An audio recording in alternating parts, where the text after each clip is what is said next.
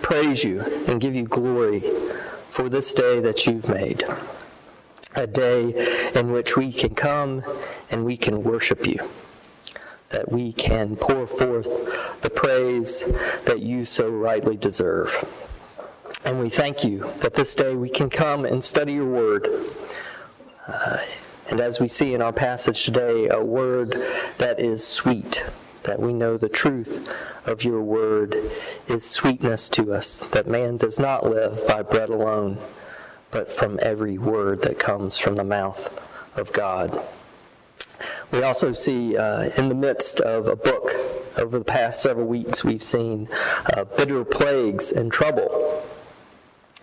That we've seen the harshness of your word, and we too feel that bitterness, that we have that. Uh, welling up from inside of us. The, when we see our fellow man stubbornly persist uh, in his and her sin, the failure to repent in the face of your constant testimony. So your word is sweet to us, but it also has that bitterness as well.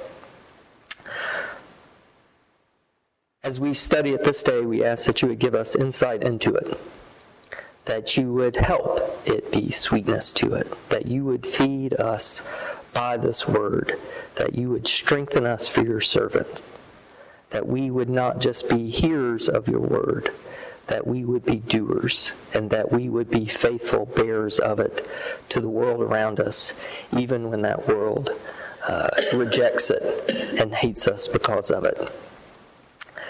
We ask uh, that you would fill us with your spirit that as your people gathered in your midst, you would be present with us and that you would fill our hearts with understanding of your word. For we ask it in Christ's name. Amen. All right, uh, since we had a week off, and it's been a couple weeks um, since we've been in the book of Revelation, I thought um, this might be a, a, good chance to sort of recap overall where we are in the book. So if you remember way, way back to chapter 1, uh, there we saw that this book um, it, it, starts with a series of greetings, just like uh, we would expect a New Testament epistle, and then it moves into that first revelation, and it's that startling revelation of Christ But Christ depicted as the Ancient of Days, as we saw in the book of Daniel. Then uh, it moves into letters to seven churches in Asia Minor, which we talked about. Um, these seven particular churches stand in as proxies for all of us. And the emphasis of those letters and the encouragement given in them is to persevere in faithful witness in the face of increasing external persecution and internal. Uh, uh, turmoil come from people compromising their witness by um, different ways of uh, um, syncretizing their religious faith with the practices of the culture around them. Uh, then John moved into describing um, his being taken up to heaven in a vision where he sees uh, this glorious worship service that starts uh, with describing with these this ongoing worship in heaven of God for creation and then moving on in chapter 5 to singing the praises of the Lion of Judah that he was uh, worthy to, to solve this problem of this seven sealed scroll that no one could open. But the lion could open it. The lion could open it because it was a slain lamb. Uh, in chapter 6, we see the contents of that seven sealed scroll start to be unfolded in a series of judgments unleashed upon humanity, starting off with those first four famous horsemen um, uh, conquest, war, famine, and pestilential death. Then moving into the martyrs crying out to God, how much longer would their blood be shed? And then that sixth seal, uh, where we see literally the sort of unraveling of creation and all of humanity from the greatest king to the least slave fleeing from the wrath of God. And then after that sixth seal, there's a pause. It doesn't immediately move into the seventh seal.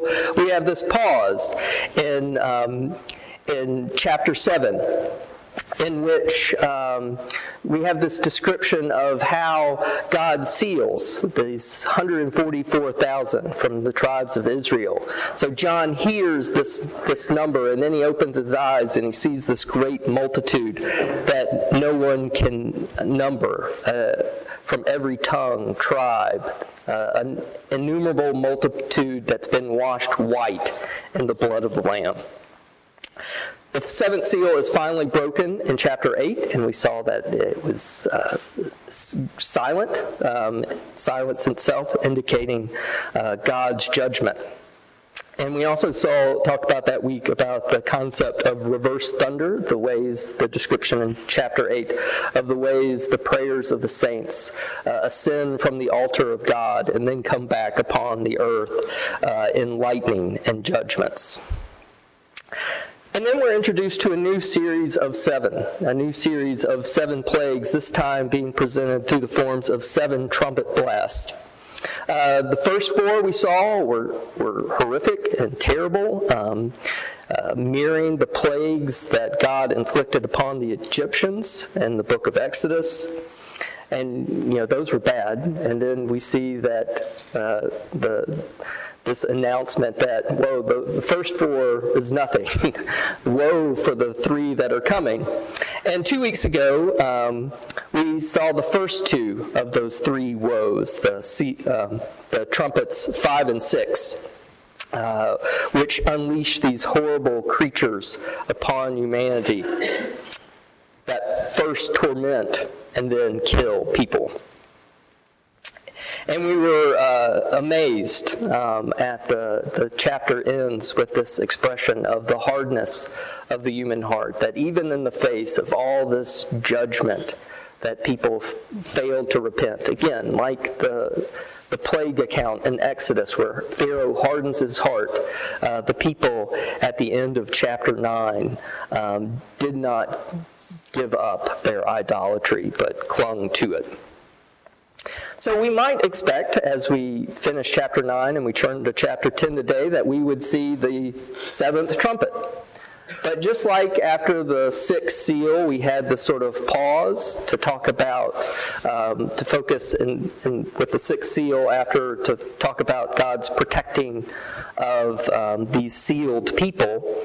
In our chapter today, we have another pause, and this pause is the focus of it is primarily on God's uh, revelation to man and the witness to that through his faithful prophetic witness.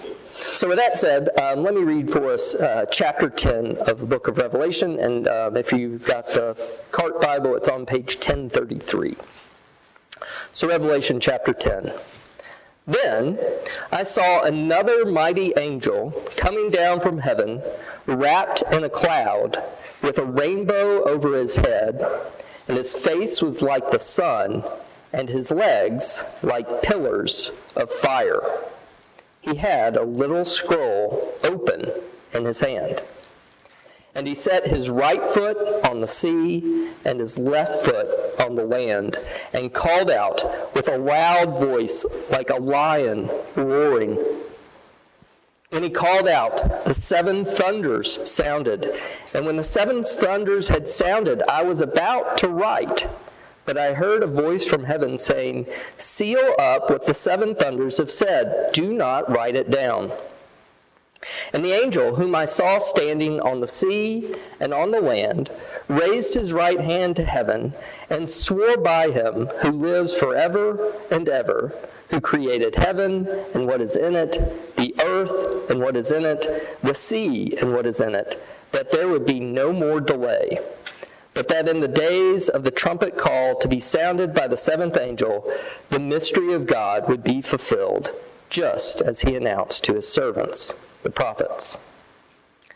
Then the voice that I had heard from heaven spoke to me again, saying, Go, take the scroll that is open in the hand of the angel who is standing on the sea and on the land. So I went to the angel and told him to give me the little scroll. And he said to me, Take and eat it. It will make your stomach bitter, but in your mouth it will be as sweet as honey. And I took the little scroll from the hand of the angel and ate it. It was sweet as honey in my mouth, but when I had eaten it, my stomach was made bitter. And I was told, You must prophesy again about many peoples and nations and languages and kings. So, uh, our chapter starts off with this figure of a mighty, or some of your uh, translations might have uh, strong, this mighty angel. Who's this? Who is the strong angel? What does John tell us about him in this depiction? What are some of the things we, we're told about this mighty angel?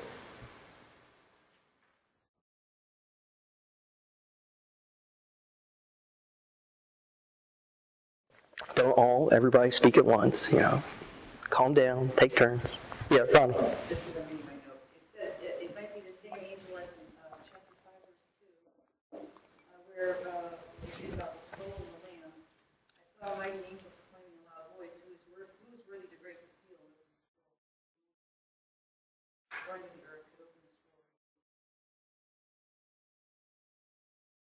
Yeah, so we have the same phrase, mighty angel, had appeared earlier in uh, the Revelation in chapter 5. In that scene, uh, again, as Ronnie reminds us, the scene where the problem of the sealed scroll, and the, it's the mighty angel in chapter 5 who says, you know, who's worthy to, to crack this scroll, and nobody can be found. And John starts to weep um, at that. So we've had the strong angel.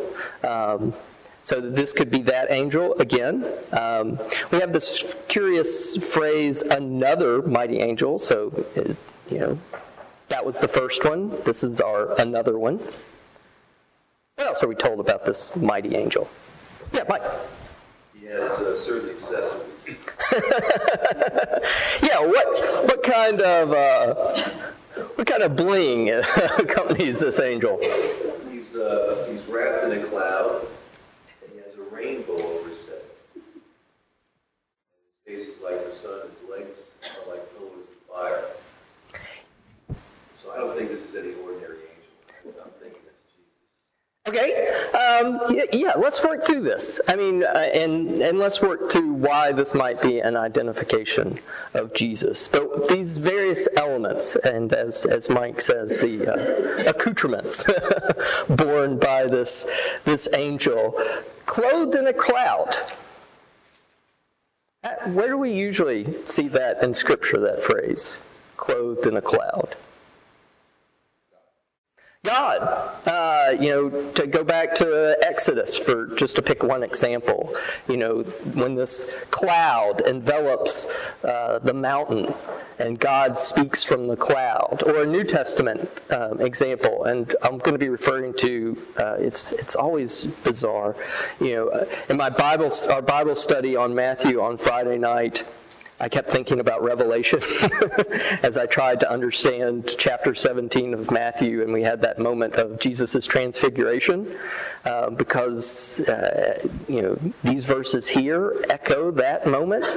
And now, as so uh, on Friday, I kept thinking about Revelation, and today, when we're in Revelation, I keep thinking about Matthew. And in the transfiguration account, uh, you have again this voice from a cloud signifying God's presence here in this cloud cloud.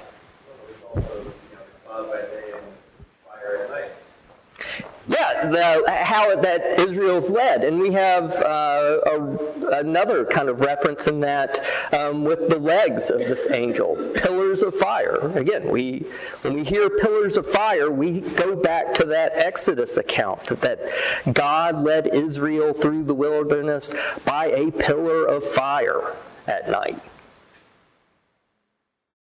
What else might uh, or, or, do see? So, you know, when we see something clothed in cloud, usually it indicates God's presence, uh, God's immediate presence.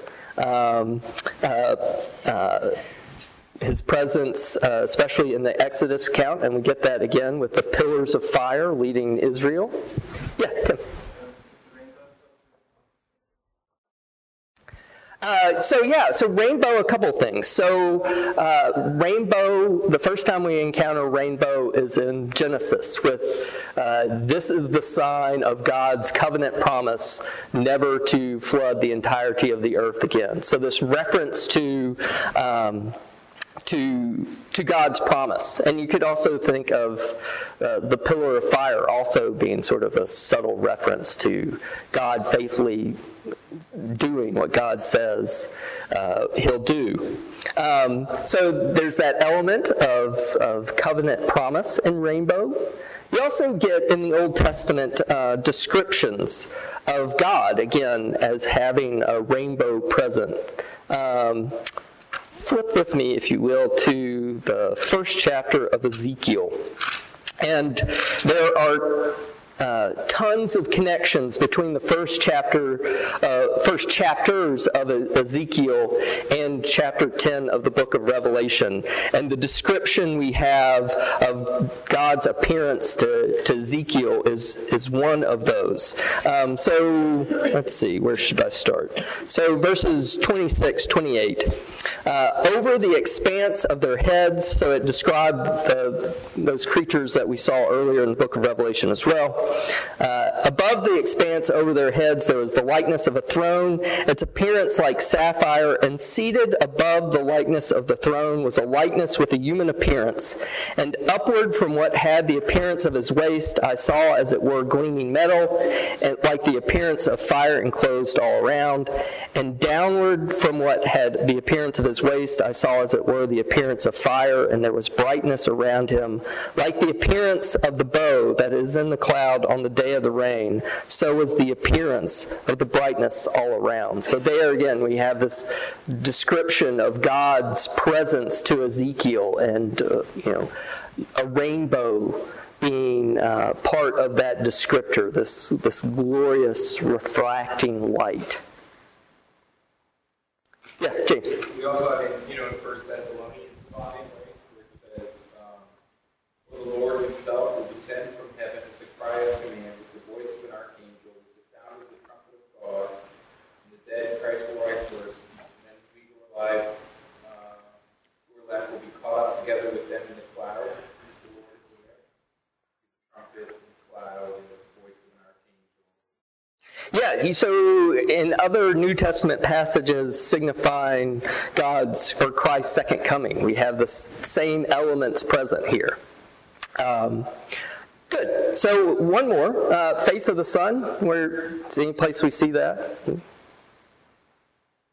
Come on, you, you ought to know this. Where do we see face like a sun? Transfiguration, where this is, you know, Jesus is transfigured in a moment, and suddenly he's clothed in white garments and he's shining and he has the face like a sun. Again, this sort of this moment in which uh, these disciples get to see Jesus for who he really is. Jesus is described as having this kind of divine visage. So Mike suggested earlier that this could be Jesus, and those kinds of elements usually are what lead people to this attribution that uh, this angel that we see in chapter 10 could be a representation uh, of Christ because the elements that are used to describe him are all used pretty much throughout Scripture only of God. Um, so if it's not Jesus, it's an angel whose presence signifies the very real presence of God. Yeah, Andy.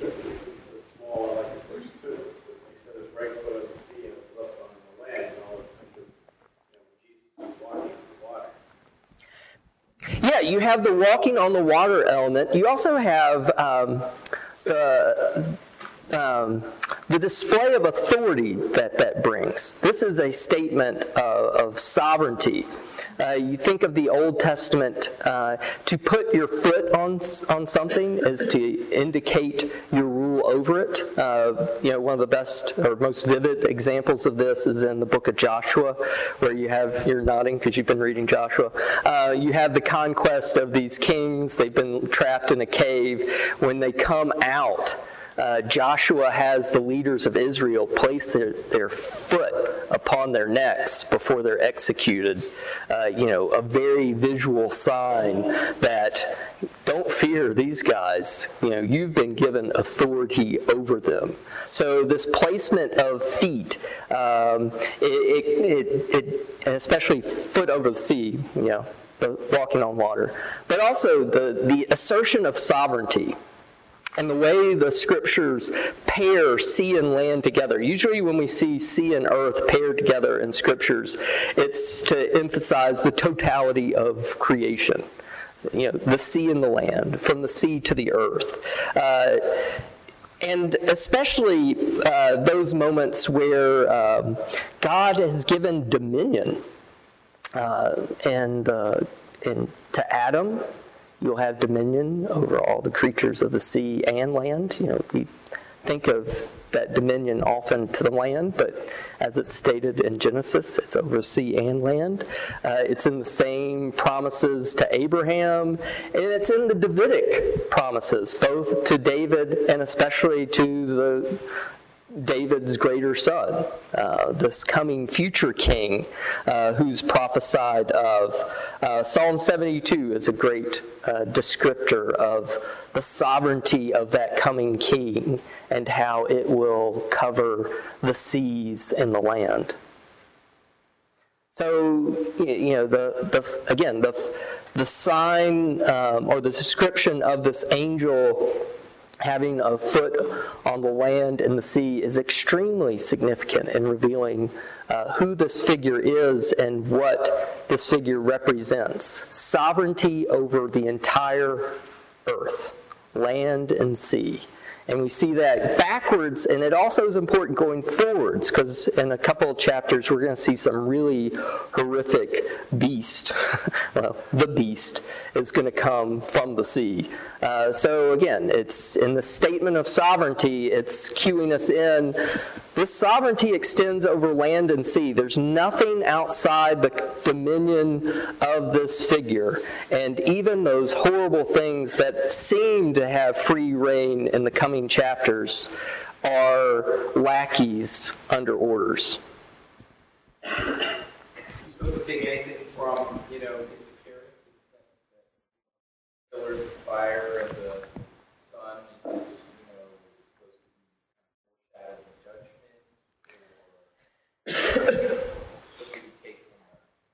I mean, again, I think the descriptors indicate God's presence, and then this sort of posture indicates the sovereignty. So I think it's, it, you know, again, it's sort of, we've had this description of these, we've just had this description of these horrible things that are on the earth. And, you know, we're taking this pause.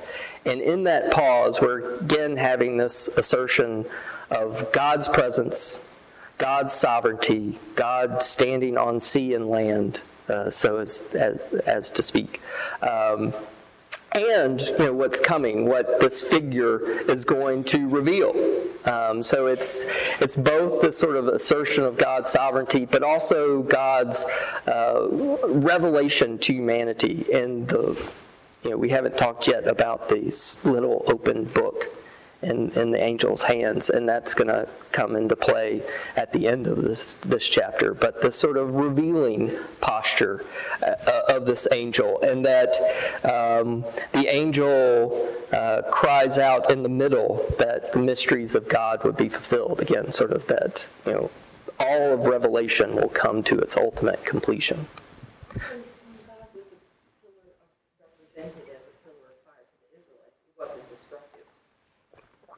And we're not shown anything particularly destructive about these pillars of fire. The size of this angel was. A note here says that maybe he calls the scroll a little scroll because this guy. I mean, I don't think he's one of the little Pretty big. Yeah, uh, you know, I, I kept having this, uh, you, know, the Colossus of Rhodes kept popping up in my head as I was reading this. Um, you know, this wonder of the ancient world. Um, it's you know, you know that of being a figure that's you know sort of straddling the sea, and this sort of you know ha- having that same kind of enormous uh, presence. Um, yeah, but I didn't think about the littleness and the size. Um, I, I had to. I was MC for the Imago fundraising dinner last night, and so um, they wanted me to have cowboy jokes on hand because it was a country western kind of theme. So I, I had a joke, but Dana doesn't want me to tell it. I probably about the Canadian, and the cowboy. Nah, I won't tell that one. But the size, the thinking of the size. It's about a Canadian who goes to Texas where everything's bigger. Um, come later, I'll tell you off, off mic. Um, but back, so we've got this. So our chapter starts off with this figure of an angel. Um, and this this figure bearing all these markers of that we closely associate with God's presence throughout the Old Testament and the New. These are the signs that indicate God is here. Um, so, it, and you know, we can take it as this is Jesus, um, or if it's not Jesus, then this is you know not just any angel, but this is an angel that signifies God's very real presence. All right, so um, in the middle of the chapter, we have this angel speak. And the first time we hear it speak, seven thunders sound forth. And John, being the dutiful recorder of visions he is, is all ready to, okay, about to write them down. And he's commanded not to write them down. What do we make of this? The seven thunders, um, and we've seen, you know, seven seals. We're in the middle of seven trumpets. We're going to have seven bowls later on. That John is recording the contents of these these visions. He has seven thunders here, and he's commanded not to write them down. You know, is this like you know, somebody comes up to you and says, "Hey, guess what I learned?" or I learned something about you know James Glover, but I can't tell you. Is that what's going on with this? Yeah, Sandy. Uh, there's secret things that are referred to in Deuteronomy, it's 29, secret things Okay, um, so as we sort of think about, um, you know, what this, that even in the midst of this revelation that we're having, this revelation to John, there are some things that God keeps hidden, that some things remain secret. What else might it be? Yeah, James. My assumption was, um, I'm not I thought this was that it was stuff that was happening in the future and that would have the, uh, you know, impact or influence. And so John's not supposed to tell, you know, there's some element of this, what's going on here. It's, it's a future occurrence, so to tell it would be to affect it or, uh, you know, God didn't to reveal that part of the future. Okay, so it indicates some future activity um, that John is given a glimpse of, but um, for the sake of human history, he's not to reveal that. Um, Isn't this kind of constant with God's character? That, you know, he gives the prophecies and he tells us some things, but very obviously, I'm not going to tell you that. That's how God is. I- think that's how he deals with us. That may be frustrating to us, um, but I think it keeps us in the God-man, that we are just completely subservient and cannot even understand. It is right and just for God to not tell us. Yeah, so this is, and again, I've been thinking a lot about Matthew in terms of, of, of these things. You know, all those times in the Gospels where, you know, again, the, for our Bible study Friday night, we were doing the Transfiguration, and right after Transfiguration, Jesus' first word to the disciples is, Don't tell anyone. um, you know, here they get to see this miraculous, amazing sign from heaven, the very sign the Pharisees had been clamoring for in the prior chapter in Matthew, and don't get. They get it, and then they're told not to talk about it. Let me go along with what she said, is it- it's requiring us to live by faith and not by sight. If we knew everything, we wouldn't have to live by faith, it would be by sight. We'd know it all and, you know. So, Yeah, Doug. Well, in our human nature, when somebody says, I'm going to tell you something, but don't tell anyone else, first thing we want to do is tell somebody else. And so there may be an exercise of discipline here for John, of, of, of the angel saying, do not write this down. This is not for you to speak of now. And John has to discipline himself in his human, in his humanness. Yeah, and that, because one of the things that's happening in chapter 10, the focus is on John's prophetic role, um, especially at the end of the chapter with this uh, action of eating the scroll that's in the angel's hand. Um, that is typical of prophetic calling accounts. So, I mean, it could be part of the disciplining of a prophet that some things I'm going to show you you can't talk about, but that should encourage you when I do command you to speak other things, that you will do it faithfully. So it could, there could be this relationship of disciplining the prophet, in this case, John being that prophetic figure. Yeah, James. Is it, is it because this is the end, right? When he swears that there'll be no more delay? you know, um, And that the, it's the last trumpet, you know, there's no more delay. um, And, and, and this, then we know when the end was.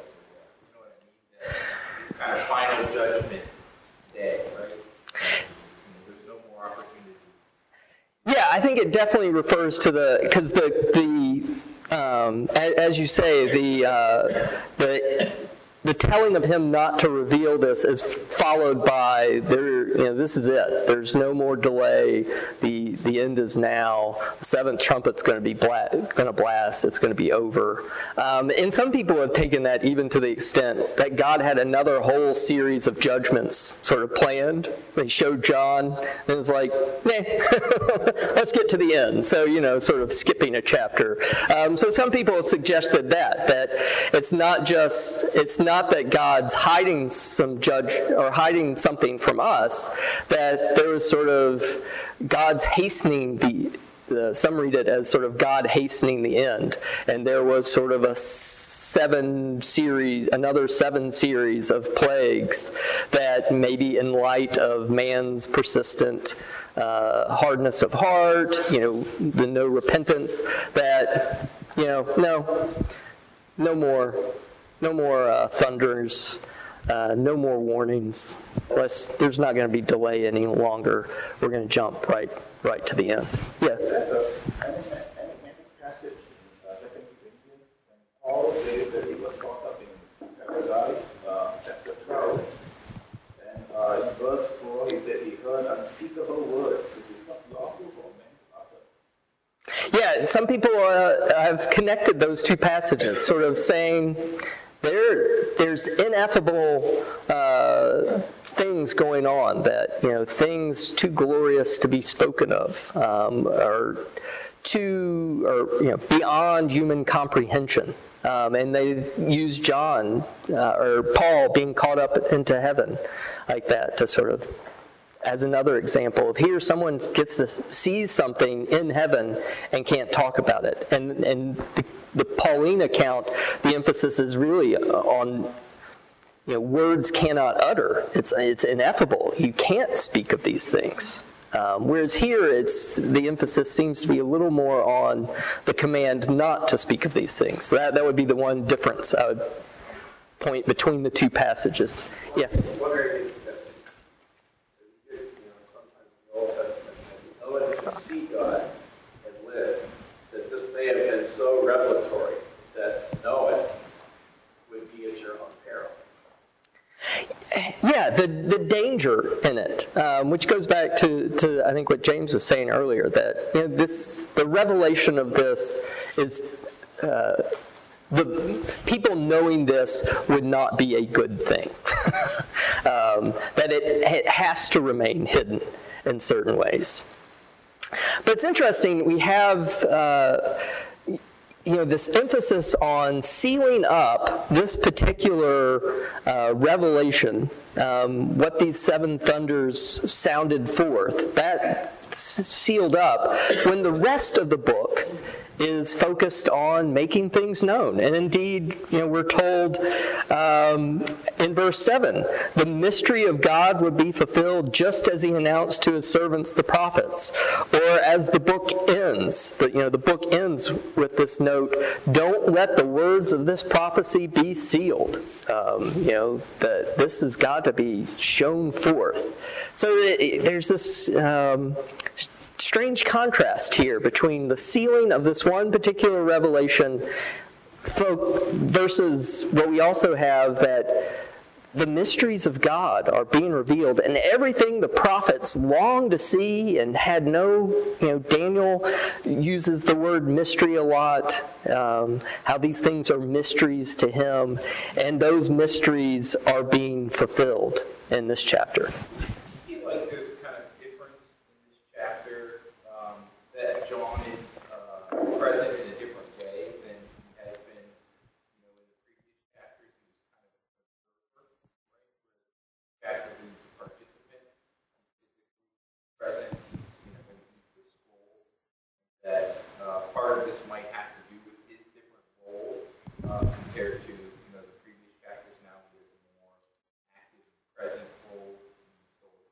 Yeah, I think this, uh, you know, again, sort of why this pause and this particular pause, you know, if that last pause was to emphasize uh, God's protecting of his people in the midst of these horrible judgments, I think this pause is emphasizing on uh, God's revelatory witness, and in this case, through the presence of his prophet John. Um, and we see John's special calling. And there are a lot of um, similarities between this chapter and chapter 5, you know, where we also saw a figure, a strong angel holding a scroll. But in that, John was purely spectator. Um, he's purely on the sidelines. You know, he's asking questions.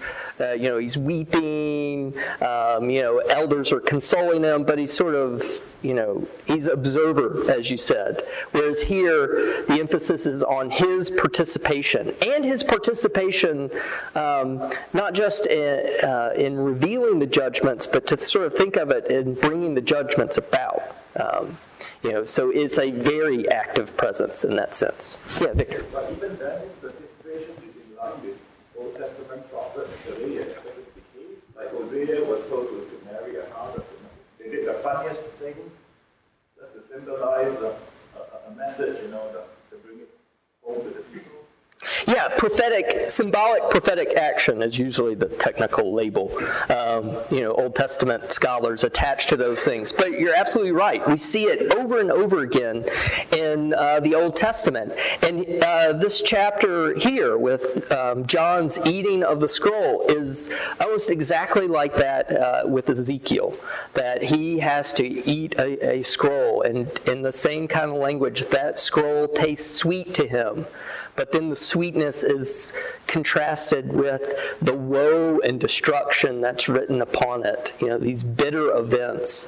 Um, that, uh, that are written on Ezekiel's scroll. That, uh, and if let's see. Yeah, we don't have time to go there. But just to give you the reference if you want to look later. So that's in Ezekiel 2 8 to 3 3. You see, uh, as part of Ezekiel's commission as a prophet, eating a scroll. Um, Jeremiah is also described as eating uh, sweet words of God, but in you know the very next verse talking about his bitter anger. Um, you know, in in that case, the anger coming from Israel's stubborn refusal to repent. Here, God has given sweet words to call Israel back, and Israel continues to rebel, and this angers Jeremiah. Um, so uh, you're absolutely right, Victor. There, there's precedent for this kind of symbolic action over and over again, and its presence here symbolizes. Um, you know, we're taking a pause to symbolize John's purpose as a prophet Uh, you know, we've had little commissioning verses, you know, uh, in chapter one, you know, write down what you see. And in chapter four, there's another little verse. But here we're seeing, you know, one of those more formal Old Testament lengthy descriptions of a prophet being commissioned to speak God's very word, to internalize it and then speak it forth, to not leave anything unhidden.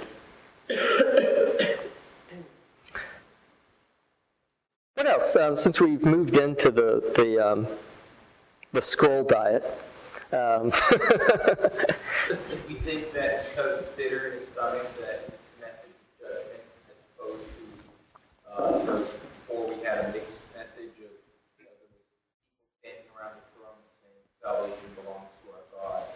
You know, is, is that, is that over now, or, uh, should we expect a mixed? You're turning to the exact question. Why? You know, the sweetness we can understand. I mean, you know, oh, again, the Old Testament when it talks about us consuming God's words, when it likens our um, reading of the Word or hearing of the Word to eating of it, it's almost always described as sweet.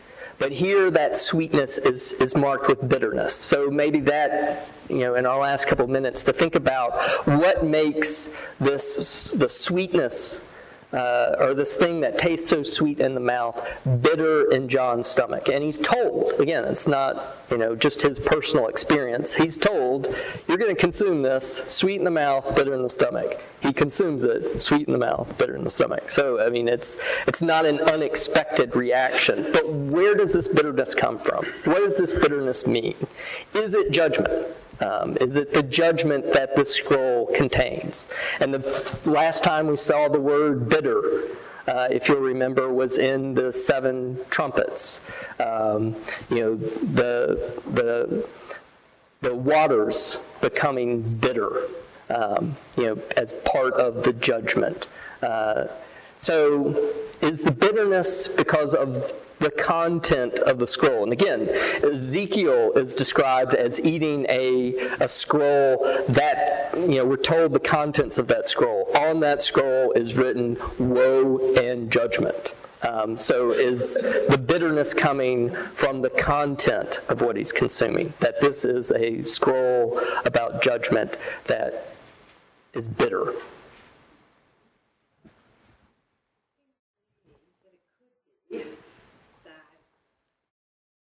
You're in the presence of the Lord, and you have the Lord, and He is saying, I'm with you. And that's sweet. Follow it, and you know what? Terrible things are going to God is with you, but it's going to be Yeah, and some people uh, talk about how, you know, again, he has to consume this, and it's not just for his personal consumption. He's consuming it as a prophet, which means he has to go speak it forth.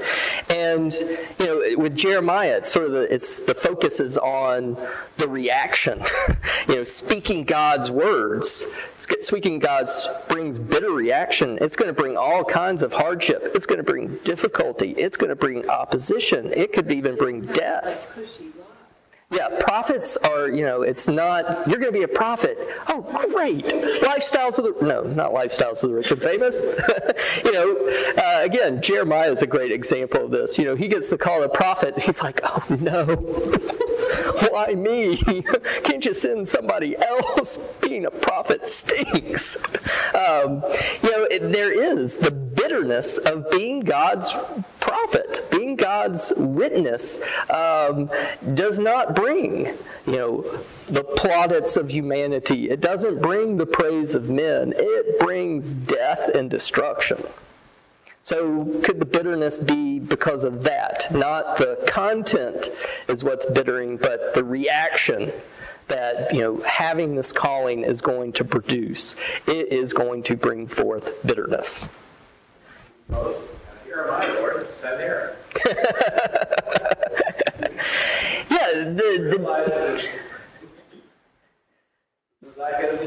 yeah the difficulty. Yeah. I was gonna say the, the, the placement of it, though, chapter ten versus chapter one. I think that's really significant too. Because if it, if it is just talking about, kind of what she was saying,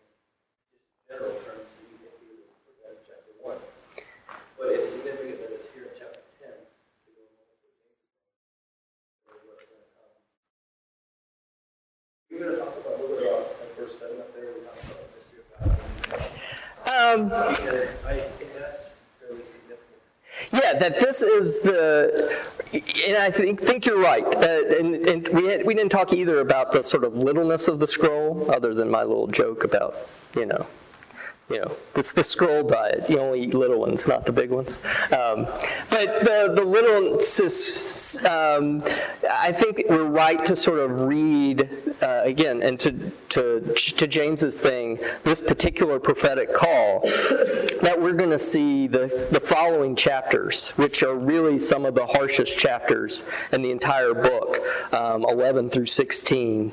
Um, so that's the content. So it's placed, I think you're right, it's placed at this moment in this book because of what's going to come subsequently this. He has to be recommissioned as God's prophet at this moment. He has to eat this particular scroll at this moment. And we're going to see sort of the, the contents of that coming in the next few chapters, particularly, I say 11 through 16 because there's another kind of moment um, where he's commissioned again.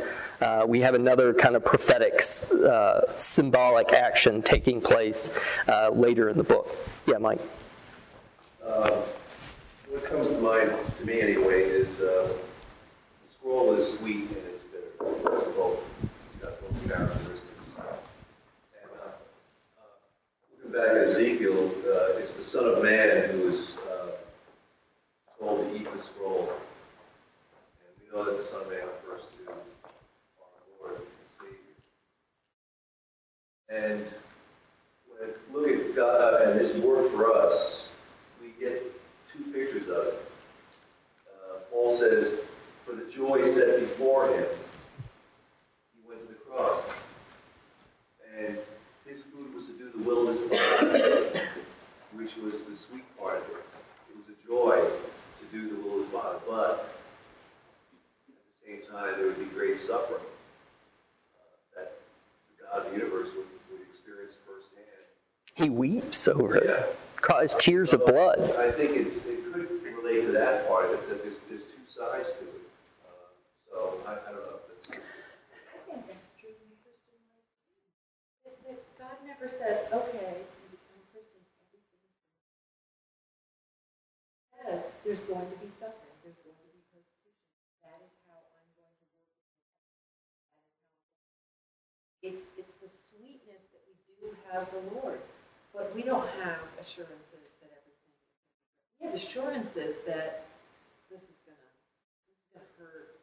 There's gonna be hard. Yeah, and to think, and I, I think you're absolutely right to sort of think about both in terms of specifically Christ and the path to the cross and what he had to do, and also our path. Again, you know, we're we're told to take up our crosses. Um, you know, the expectation being our sweet service to Christ is going to involve bitter hardship.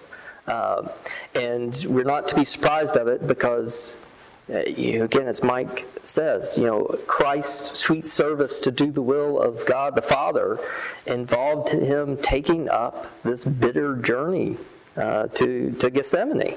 Um, I, like that. I like this idea, you know, that it's, you know, similar to the struggles that we have.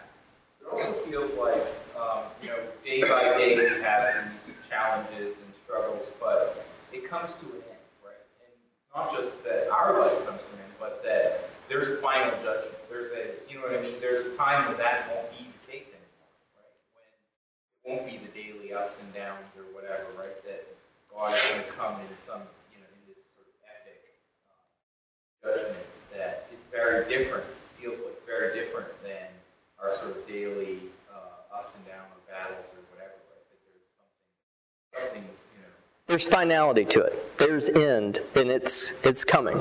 Um, which again goes back to you know we to John's role in this. It's not just to you know to be another prophet. You know this is it. This is the last prophet. This is the, and it's not the last prophet.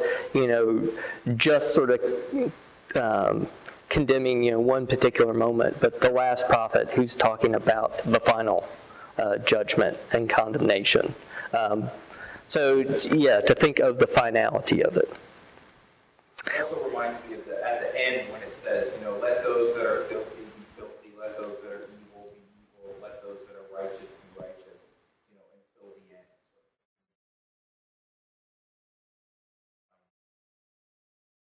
Yeah, this final moment. Um, all right, well, as we close, I, also want us to sort of think again, you know, I describe this as a pause, you know, in the midst of these judgments that are coming, you know, the seven trumpets. You know, we've had this pause. And don't miss the grace in that structure. Um, again, you know, we can sort of sometimes, you know, get bogged down in the, the details, but you know, here we have this moment. I mean, and you know, it could almost be over. It is overwhelming to sort of read of all these horrible things again and again, and you know, um, uh, Jay Wanick's brother was here um, a couple weeks ago, and and he was here for the the first four trumpets, and he's like yeah, Revelation is as dark and scary as I thought it would be. um, and you know, if if it was just that chapter, that would be, and if it was just the chapters that are immediately going to follow, I mean, we, we've got more of that sort of dark, scary. But you know, here we have this pause, and it's a pause that that emphasizes. Um, God's sovereignty and the emphasis on God's uh, giving of His word. Um, that look, this is the um, the bringing of the mysteries to an end. The prophecies are all going to be fulfilled. It's all coming to its planned conclusion, and I'm including you in that. You know, I'm I'm not leaving you um, without a map. Uh, I'm not leaving you without guidance. I am sending my witness to you. And that witness for us is John. So don't miss the, the grace in the structure here that in the midst of this judgment that God pauses. And that pause, the emphasis is on God's open witness to us. All right, let me close this in prayer.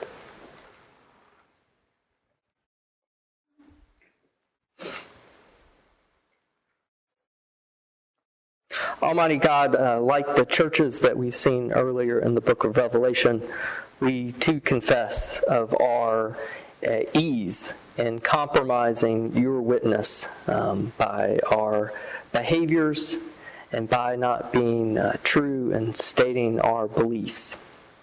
And here we have um, this prophetic action by your servant John, uh, who consumes the scroll. Uh, and the message uh, upon that is sweet on his lips, but also causes bitterness of, of the soul, the bitterness of his insides. Lord God, we understand uh, that that is uh, that is the message. That's the irony of your kingdom. That is the sweetness of our salvation is only accomplished through the bitterness of your Son on the cross. That the sweetness that we experience of your sustaining hand, of your enduring, guiding presence in our lives, uh, conflicts with the bitterness of our circumstances, the results of ours and others' sin on this earth. And as this uh, book, this revelation to your servant John, uh, emphasizes that there is a finality to these things. That though we uh, go through them day to day as sort of a never ending series of struggles, we know that you have set an end to them, that you know the day and the hour, that you know that moment in which all of history will be consummated, all your promises will be kept all prophecies will be fulfilled, and all that remains closed and mysterious to us now will be seen. Come quickly, Lord Jesus. Come quickly, we pray. Amen.